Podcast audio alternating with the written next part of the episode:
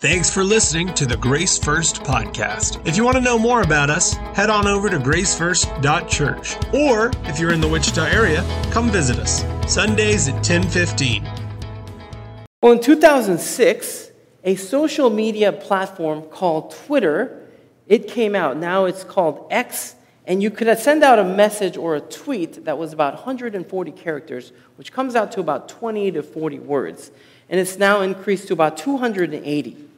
You can send this to your friends or to the public, but your tweet was limited. Okay? It was only limited to now, which is about 280 characters. But the idea was that we have entered into a time where most people don't want to read long posts and stories. We want brevity, we want concise summaries. Now, I'm afraid this kind of a social platform, the social media platform, along with the others, has enabled quite a few negative behavioral patterns in our generation. One of which is the ability to hold a person's attention, especially during church, during sermons. But there are also useful skills that Twitter can help develop, like the ability to summarize and paraphrase. And you can make your statements clearly through thoughtful consideration. This is a very important skill in the real world. When you're communicating verbally or through documents, you want your statements to be concise with a clear objective, and every word counts. Well, in 2011, some colleges, including, including uh, Brandeis University, I believe uh, University of Maryland was doing this, they were asking for a tweet version of college admission essays. Tell us in 40 words or less why we should let you into our school. Well, this kind of a test can be extremely stressful for seniors in high school who are trying to figure out their next four years of life. Well, in one job interview, I was asked to give a 30 second elevator pitch to the president on a current political issue. This issue had to be concisely summarized, it had to be uh, very carefully analyzed, and your recommendations had to be made very clearly, all within 30 seconds.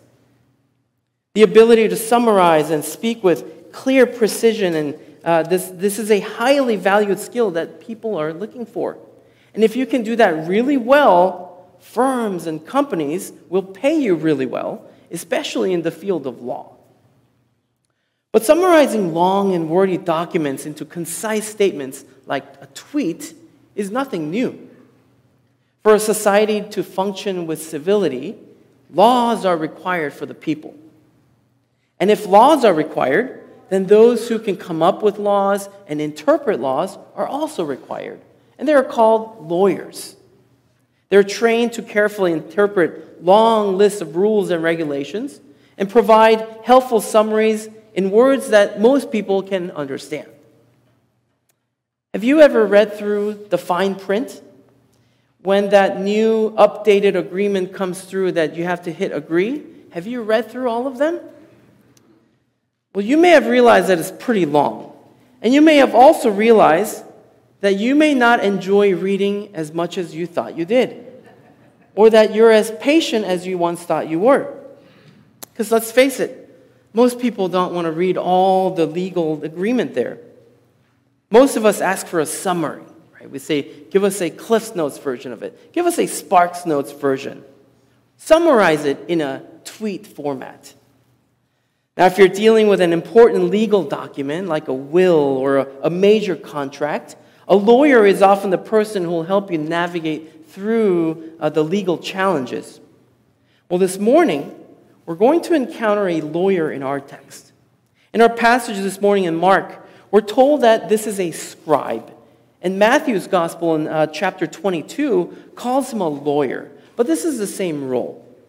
Scribes were people who copied the texts of the Old Testament scripture, and their work was to study, copy, and interpret the laws of God.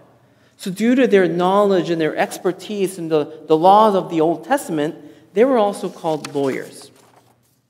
For this reason, the scribes were respected authorities in the Jewish communities. The Torah, which is the first five books of the Old Testament, contains 613 laws given to the Israelites by God. And there were a lot more laws which were actually given to them by the Pharisees, uh, the, the ruling elders. And they had categorized them uh, to light and heavy laws, which they added on top of the scripture. Well, just like most of us, when we receive that new terms of agreement from Apple or Android or Facebook, we're not going to read through it all. We want a summary. So this morning, what we're going to see is a summary of all those 613 laws of the Old Testament. If Jesus had Twitter, this would have been his ultimate tweet summary of the Old Testament. In, in his summary, is still applicable to us today.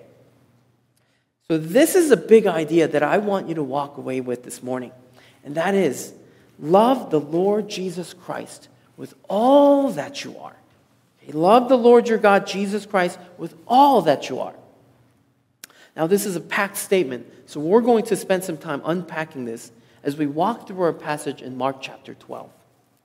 And along the way, I'm going to uh, point out some key markers, the road markers as we walk.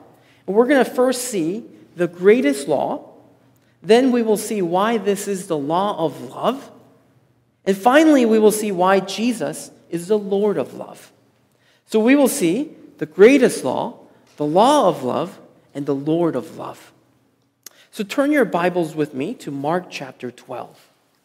Mark chapter 12. Let me provide a brief context of our passages this morning. If you recall, we're in the last week of Jesus' ministry leading to his crucifixion. The Sanhedrin, which was the buffer organization between the Roman Empire and the, the Jews, uh, they were composed of 71 members of the chief priests, the ruling elders, and the scribes. And they sent uh, delegates to trap Jesus in order to kill him. First, the Pharisees and the Herodians try to trap Jesus with a question about taxes. Second, the Sadducees try to trap him with their bogus question rooted in ignorance and unbelief about a woman's marital status in heaven. And this morning, we're going to see round three of their tests from the scribes. But the question that is posed to Jesus from this particular scribe is very different than the first two attacks. And as we read this section, I want you to try to notice and try to figure out what is different about this man's question than the first two attacks that we have seen. So let's read uh, verses 28 through 31. Mark chapter 12, starting in verse 28. One of the teachers of the law came and heard them debating.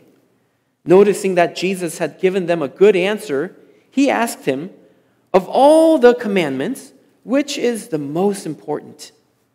The most important one, answered Jesus, is this Hear, O Israel, the Lord our God, the Lord is one. Love the Lord your God with all your heart, and with all your soul, and with all your mind, and with all your strength. The second is this love your neighbor as yourself. There is no commandment greater than these. Notice for the first time in chapter 12 in their series of attacks, Jesus is encountered by an individual scribe and not by a group. And what makes this man's interaction with Jesus different than the first two attacks is that this guy is completely sincere. He is sincere. His curiosity and sincerity does not represent the rest of the scribes and their organized beliefs. This man stands alone. He is the exception. His conversation uh, as an expert of the law with Jesus, it serves to confirm Jesus as the greatest interpreter of the law. So here we see in our first point in your outline, in Jesus' response, and that is the greatest law. This command is also commonly referred to as the Great Commandment. You may have heard that term before. The original Greek word used for most important in his question in verse 28 in Jesus' response is the word protos. Okay, this is where we get our word proto, as in a prototype, the first. The King James translates this literally and states first of all. Okay, but the concept of the first in this context was also the most important. One of my favorite fictional instructors of all times okay, is Mr. Miyagi from the movie Karate Kid. Okay, my favorite. And Mr. Miyagi had two rules of karate written on the wall. He had these calligraphy uh, scrolls on the walls on both sides. And the first rule was karate is for defense only. Okay? And then on the other side of the wall, he had another calligraphy uh, poster that says, and this was his rule number two. And the second rule was first learn rule number one. His first rule was his foremost rule, the most important one. Well, likewise, most of our translations will state what is the most important command of all, which is right meaning that is conveyed here, because Mr. like Mr. Miyagi's first is the foremost. This is the most important of them all. The NASB renders foremost of all, which I think is the closest meaning that is conveyed. So the question was really about which law is preeminent. In other words, which law is greatest of all? Well, Jesus answers this very clearly by reciting what we read earlier in Deuteronomy 6. This passage is also known as the Shema, like I said, here, the Hebrew for Hear Israel, uh, since it begins with Hear, O Israel. And it's memorized and sung by Jews around the world, as well as seminary students. The main point of his uh, answer here is that the greatest law is to love God with all your heart, soul, mind, and strength. You are to love the Lord your God with all that you are. This means every part of your being and your existence is to turn to God to love and embrace the divine relationship that He gives us through Jesus Christ. We are to love the Lord our God with all your heart. The Old Testament understanding of the heart was tied to our emotions and feelings. Here we are to cultivate a desire that is holy and that is good. And most importantly, we must cultivate a desire to enjoy God as we, uh, as we mature spiritually, see Jesus as our supreme desire.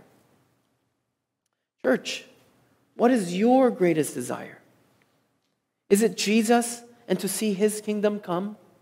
Or is it some other fleeting happiness that is based elsewhere? Our Lord Jesus must be the purpose of our lives, and it must be, he must be the summit of our desires. We are to love Him with all your soul. The understanding of the soul is tied to our volition and will. Your choice and priorities matter to God.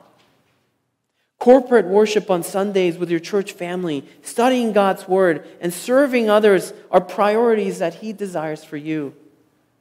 Are your priorities aligned with God's priorities? Are you pursuing commitments according to His desires or according to the world's desires? This may be sports, video games, dating relationships, or even climbing the corporate ladder. And though none of these things are unbiblical or evil in themselves, when we solely pursue them relentlessly, they can easily become our idols. It's easy to fall into a routine that is less than God's best for us when we prioritize what the world thinks is best. God desires to see your best. Prioritize your commitments according to His priorities. This is how we love Him with all your soul. We are also to love Him with all your mind. A Wheaton College professor, Mark Noll, wrote a book called The Scandal of the Evangelical Mind. The scandal of the evangelical mind, he began, is that there is not much of an evangelical mind. Our thinking, quite frankly, is weak. We should not be bullied by the irrational arguments of our culture that considers Christians as intolerant and cannot rationally defend what they believe. We should hate sloppy thinking and illogical reasoning. We can always devote more time to strengthening our minds to love God in a more intellectual way. Too often, we seek entertainment and we seek, uh, we seek social media over actively studying to help others better understand the gospel. Rather, we should be studying apologetics, church history, Bible studies, and theology. As disciples of Christ, we must be students of His Word. I'm so encouraged to see many of you in here plugged into Sunday school groups. You know, this was actually one of the, uh, the key points for me when, when coming to Grace First was that many of you were involved in Sunday schools. And these are wonderful places where we can grow and strengthen our mind. This is where you can grow to love the Lord your God with all your mind. And if you're not part of our Sunday school program, I want to highly encourage you to join. We have knowledgeable and godly teachers that teach Sunday schools from the, the young to the, the adults here at this church. And if you are a, a man of 18 years of age or older, I want to highly encourage you to come to our men's group. This is on Thursday nights every other week where we sharpen one another's thinking through scripture, through doctrine. And we learn theology, apologetics, and Christian leadership so that you can serve as a powerful man of God both in the local church and in your calling. Yes, we must love him with all of our hearts, but we must also not neglect him to love him with all your mind. Finally, we must love the Lord with all your strength. Now, this is an interesting concept in the Old Testament. It's not necessarily talking about our physical strength, but it refers to your whole being. In order to truly appreciate and understand this Old Testament concept, we need a short Hebrew lesson. Do you remember the story of David and Bathsheba? We're told in 2 Samuel 11 from the roof, David saw a woman bathing, a very beautiful woman, we're told. Okay? Now, the Hebrew word for good or pleasant or beautiful here is the word tov. Say that with me tov. Okay, if you go to Israel, you can say that and people will understand you. It's a common word they use like shalom. So when God created the heavens and the earth, after every each day, he saw that it was tov. Okay? But when he saw eh, all that he had made, behold, it was tov me'od. In other words, it was very good. Well, Bathsheba was tov me'od. In other words, she was beautiful in, in all his sight, exceedingly good. Are you picking up on the meaning of the word meod? Well, we are to love God with all of your meod. Okay, meodeka, it says. That you are to love him with all of your exceedingliness of all of your life. There is no crevice or any part of you that is to escape from that, uh, that, that can escape from the meaning of this word. You must love the Lord your God with all that you are your heart, soul, mind, body, all of who you are is to love the Lord your God. And only then, when your love is rightly prioritized, can you truly love your neighbor as yourself.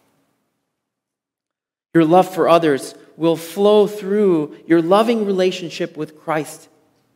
This is how God has called us as His children to order our lives. By first prioritizing Him and loving Him first and foremost, then, through that established love with God, we can begin to love our neighbor according to His commands. As Jesus said Himself, there is no commandment greater than these. The most important law for believers is to love the Lord Jesus Christ. Let's continue on and read the lawyer's response to Jesus' answer here. Join me in verse 32. We're going to read uh, 32 through 34. well said, teacher, the man replied. You are right in saying that God is one and there is no other but Him to love Him with all your heart, with all your understanding, and with all your strength, and to love your neighbor as yourself is more important than all burnt offerings and sacrifices. When Jesus saw that he had answered wisely, he said to him, You are not far from the kingdom of God. And from then on, no one dared ask him any more questions. Notice here again that the scribe's response is a positive one says, You are right in saying that. He affirms Jesus' interpretation of the law, and he repeats Jesus almost word for word. But in his confirmation at the end of verse 33, he recognizes that loving God is the greater priority than obeying the sacrificial system. Now, why would he say that? What was the underlying understanding for the Jews? The Jews in those days were taught to live according to the Old Testament. And one Jewish priest from the third century BC said this He said, By three things is the world sustained by the Torah, by the temple worship, which is a sacrificial system, and by deeds of love. Which meant they held a high view of the Torah, the temple worship, and deeds of love. What's remarkable is this Jewish scribe is affirming Jesus in prioritizing the deeds of love to God and to others over the sacrificial system. This man, though he is a Jewish scribe, understood that the law of love was of greater importance than burnt offerings. He was not far from the kingdom of God. He was one step away from entering into the kingdom by faith in Jesus Christ. The one who fulfills the law of love is Jesus. And this is your second point in your outline. The law of love is greater than the law of sacrifice. Jesus has fulfilled the law of sacrifice and has empowered us to love. Through Christ, our love for God unleashes our love of God. To walk with Jesus is to love. I've known several Muslim friends and colleagues over the years. And if you were to ask them to summarize their religion, the religion of Islam, in one word, they would say submission or peace, which is a root word, salam, okay, Islam, where that comes from. But if we were to ask, how would we summarize Christianity in one word? Well, that word would be love. It is love because God is love, and we are to love Him and to love one another. Listen to what it says in 1 John chapter 4. It says, Dear friends, let us love one another, for love comes from God. Everyone who loves has been born of God and knows God. Whoever does not love does not know God, because God is love. This is how God showed his love among us. He sent his one and only Son into the world that we might live through him. This is love. Not that we loved God, but that He loved us and sent His Son as an atoning sacrifice for our sins. Dear friends, since God so loved us, we also ought to love one another. I've had people ask in the past, especially teenagers in ministry, said, You know, there are so many commands and, and there are so many rules to obey as Christians. You have to go to church, you have to remain uh, sexually pure before marriage, you have to uh, tell people about Jesus. You have to read the Bible. You have to pray. And you have to tell more people about Jesus. I don't know if I can follow all these rules. How can I obey them all? They would say. And the answer is simple. Instead of seeing and treating Jesus as a religion, you must embrace him in the relationship. If you look at a marriage from a list of don'ts, okay, don't do this or don't do that, it will seem very daunting and it'll seem very intimidating to you. But if you look at it from the law of love, in the context of a loving and committed relationship, you will thrive. Instead of seeing a marriage as a list of don'ts, like don't keep score, don't be rude, or don't give the wrong answer if she asks if a certain dress makes her look less than attractive, see your marriage as a relationship of do's. Do love your spouse. Do enjoy her company. Then, out of your love for your spouse, you will treat them with respect. You won't keep a record of wrongs, and you won't say the wrong thing if she asks you about that dress. Likewise, walking with Christ will seem daunting if you see it as a list of rules. But remember the law of love. Walking with Christ is about one thing at the end of the day being loved by Him and walking in love with Him as we love others as He loved us. That's it. It is about love. And it is through that love you will gladly obey all His commands because He will be your all in all and He will meet and satisfy your greatest desires. Love is what Christian discipleship is all about. Church, love the Lord your Jesus Christ with all that you are. God is love. Jesus' response has silenced a series of attacks from the Sanhedrin. And from that point on, no one dared to ask him any more questions. This is a clear declaration of Mark that Jesus has won. The debate is over. He shut them up. And now it's his turn. Let's look at his question in our last section. Join me in verse 35. While Jesus was teaching in the temple courts, he asked, Why do teachers of the law say that the Messiah is the son of David? David himself, speaking by the Holy Spirit, declared, The Lord said to my Lord, Sit at my right hand until I put your enemies under your feet. David himself calls him Lord.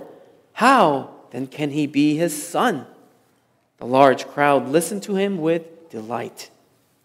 It was now Jesus' turn to ask the questions. Notice where he is teaching. He's in the temple courts. This is a domain of the Jewish rulers. It is the seat of the Sanhedrin authority. Jewish laws and policies are determined here. The Pharisees, the Sadducees, and the scribe are listening. The question Jesus raises in public is about the Messiah's ancestry, which the Apostle Peter declared in private.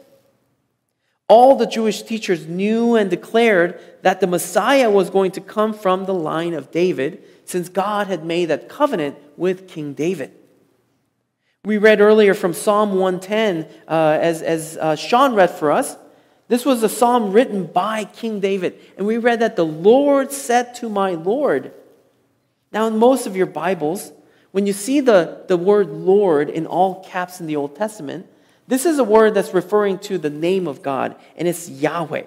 Okay, the Hebrew word for uh, God, for, for his proper name is Yahweh. As in, my name is Tim, and God's name is Yahweh. Then when you see the lowercase Lord, it's the word Adonai, which means master or boss in our common day language. And so here we have David declaring, Yahweh said to my boss, Sit at my right hand. And this begs the question then who then is David's boss? Certainly, the Messiah, who is the Savior and the Christ, will indeed come from the line of David as the son of David but he will surpass David's lineage. Jesus' main point, and the main point of Psalm 110 here, is that the Messiah is to be understood as David's Lord. Christ is not simply David's son, but he is God's son. Now, in Jesus' question here, there's no explicit indication that Jesus is the Messiah from David's line, but the listeners and the readers are to fill in that blank through Peter's declaration of Jesus as the Christ and through Bartimaeus' call of a son of David to Jesus.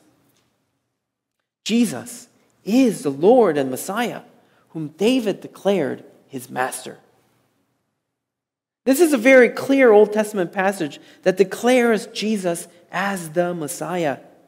So much so that Peter later used this in his sermon in Acts chapter 2 to declare Jesus as the Christ.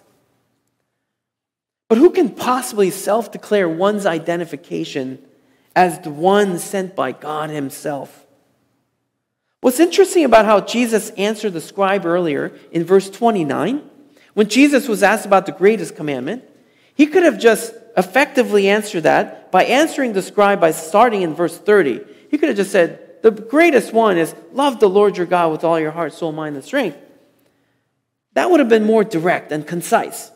But he began by prefacing his answer by affirming Yahweh, the one God of Israel. The Lord our God is one. So, why did Jesus do this? The Messiah, who can rightly interpret and declare the law of love to be the supreme law, is the one God of Israel who has revealed himself as the Son of God in the flesh. Yahweh has revealed himself as the one triune God in three persons of the Father and of the Son and of the Holy Spirit. The three persons are eternally relational in one God, where the Father, the Son, and the Holy Spirit are of the same divine substance, but are three distinct persons. The three persons are not separate. We have to keep that in mind. They're not separate, they are one, but they are distinct. This is the great mystery of the Trinity. But through the Son, He has revealed Himself in this way. Though it may be difficult for our finite minds and our limited brain capacity to fully understand this concept of the one triune God, we are to receive this truth by faith as it was taught by Jesus and the apostles. You see, what the doctrine of the Trinity reveals to us is that our God is the Lord of love. This is your final point in your outline. You see, He's the God of love who eternally existed in three persons. The love within Himself in the three persons in one God was perfectly loving and perfectly sufficient. He didn't need the creation, but He created because He is love. The creation is the outpouring expression of His power and His love. And when He had finished, He said, and He saw that it was very good. It was Tov Meod. And yet, we who were created in His image to reflect His glory and to rule with Him could not love Him as we ought. Though we are commanded to love the Lord your God with all your heart, soul, mind, and strength, we cannot and we will not do this as we should. And in our rebellion of sin, we want nothing to do with God. As a result, we were cut off from his holy presence, left to justly suffer the consequences of our sin, even to an eternal separation and punishment in hell. But, church, he is the Lord of love. We read that in 1 John 4, this is how God showed his love among us. He sent his one and only Son into the world that we might live through him. This is love, not that we loved God, but that he loved us and sent his Son as an atoning sacrifice for our sins. You see, the Father sent us the Son. And the Son bled for our salvation and secured our victory. And the Holy Spirit lives in us to transform us so that by faith in the Son, we can live a life of love, fulfilling the law of love.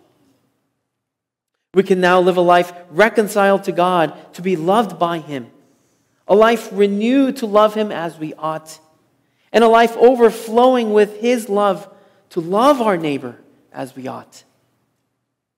All this is possible, not through our sheer willpower, nor through our, our selfish, righteous desires, but only by the power of the Holy Spirit who makes us more like Jesus every day so that we can love like Jesus. What we cannot fulfill in the way that we love, see, Jesus fulfilled for us through the cross. And by his Spirit who dwells in us, he fulfills through us the greatest law of love. He is the Lord of love. And we can love him because he first loved us. So, how can you possibly capture all of what God requires us of us in a simple tweet? Well, love the Lord Jesus Christ with all that you are. To love him is the greatest law of them all. He who is the Lord of love has fulfilled that great command through his sacrificial love, that we may now love him and love others as we ought. We who have been redeemed by the love of God know what that love is because he first loved us. So let us go and let us love as he loved as we walk by the Spirit to be the light of his love. Amen. Amen. Well, let's pray together. As we reflect in our time of prayer, I want to invite you this week of Thanksgiving to give thanks to God, to give thanks to God for the Trinity, that the Father and the Son and the Holy Spirit has loved us from eternity past and has sent the Son that we may know him. Let's spend a moment giving thanks.